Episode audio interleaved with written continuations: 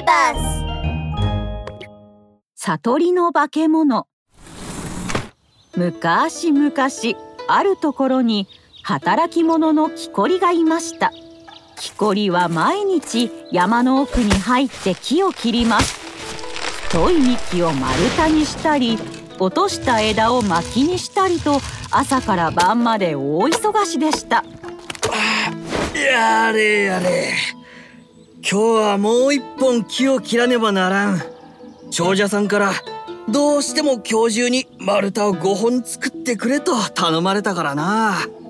9本目の木を切り倒した木こりは10本目の木を探して山の中を歩き回りました。長者さんができるだけ太い丸太を欲しがっていたからです。おおこりゃ参った。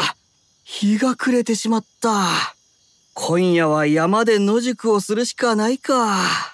木こりは急いで枯れ枝を拾い集めると笹の茂みの前で焚き火を起こしました。これで安心だと思いながら焚き火に当たっていると笹の茂みが突然ガサガサっと揺れました。なんだ？おいそこに誰かいるのか？木こりが笹の茂みに向かって声をかけると茂みの奥から目玉が一つしかないケムクジャラの大男が出てきました。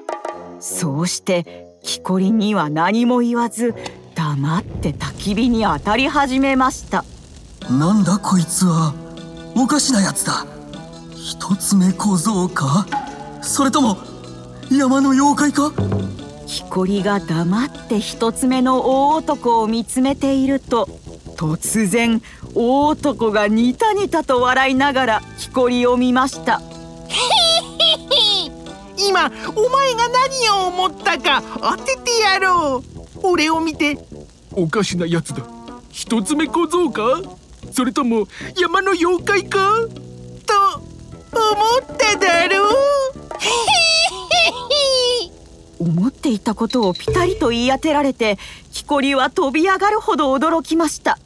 こいつはわしの思うことをみんな悟っている。悟りだ。悟りという山の妖怪だ。木こりが震えながらそう思うと悟りの妖怪がまたニタニタと笑って言いました。今お前が何を思ったか当ててやろう。こいつはわしの思うことをみんな悟っている。悟りだ。悟りという山の妖怪だ。と思っただろう。思っていたことをまた言い当てられ木こりは胸がざわざわしました。こんなに気味の悪い思いをしたのは生まれて初めてです。こんなおかしなやつに構っていたらどうなるかわからん。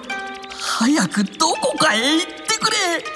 木こりが祈るような気持ちでそう思うと悟りの妖怪はどこかへ行くどころか焚き火の前でゴロンと横になりました。そうしてまたニタニタと笑いながら言いました。今お前が何を思ったか当ててやろう。こんなおかしなやつに構っていたらどうなるかわからん。早くどこかへ行ってくれ。と思っただろう。またまた言い当てられて木こりはすっかり怖くなってしまいました。逃げたくても腰が抜けて動けません。早く 早く逃げなくては。お前今早く逃げなくてはと思っただろう。木こりはこの大男は山の妖怪の悟りに違いないと思いました。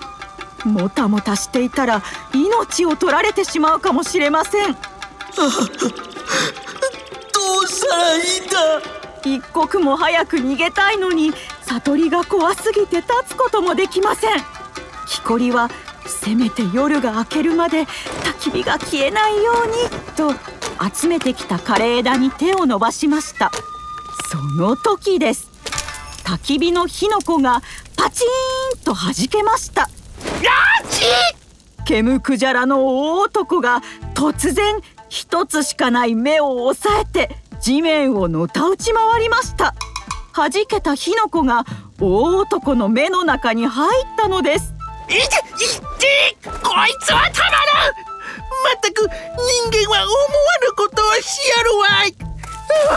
おっかねおっかねケムクジャラの大男が「おっかねえおっかねえ。と言いながら山の奥へと逃げ帰ります。焚き火の火の粉が弾けるとは思わなかった木こりは思いもよらないことで助かったわい。とほっと胸をなで下ろしました。おしまい。